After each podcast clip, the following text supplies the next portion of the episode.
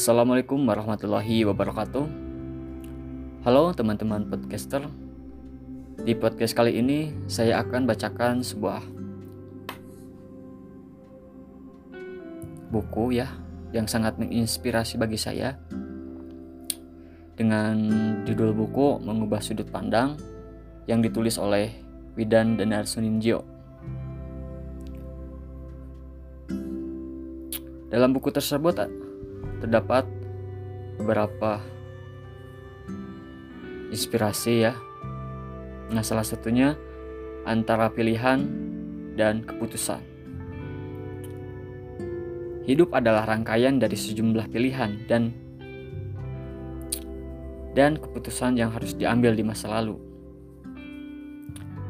Apa yang terjadi di masa kini adalah akibat dari pengambilan keputusan di masa lalu.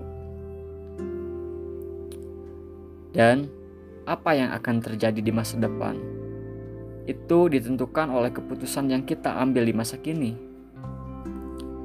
Semua kait mengkait dan tidak terlepas. Sebenarnya tidak ada suatu peristiwa yang terjadi secara tiba-tiba ataupun tidak di tidak bisa dijelaskan secara ilmiah. Kalau sudah begini, apakah kita masih bisa melihat takdir itu sebagai yang deterministik? Bagaimana perubahan bisa terjadi di masa seperti itu? Apakah yang bodoh akan tetap bodoh? Apakah yang miskin akan selalu miskin?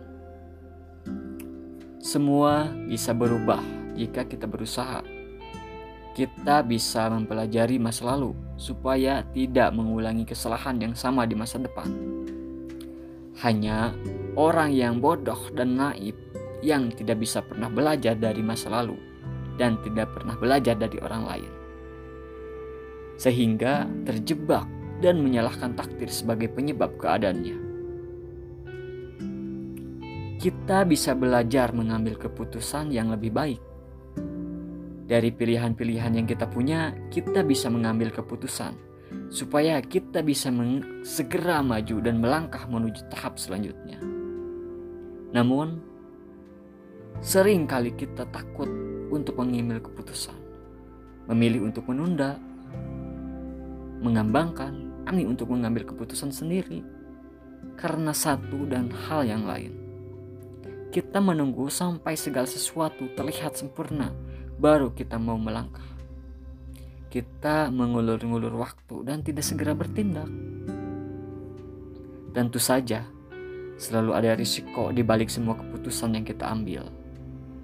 Keputusan itu bisa saja salah dan tidak semua orang happy dengan keputusan itu, tapi bagaimanapun kita harus segera ambil.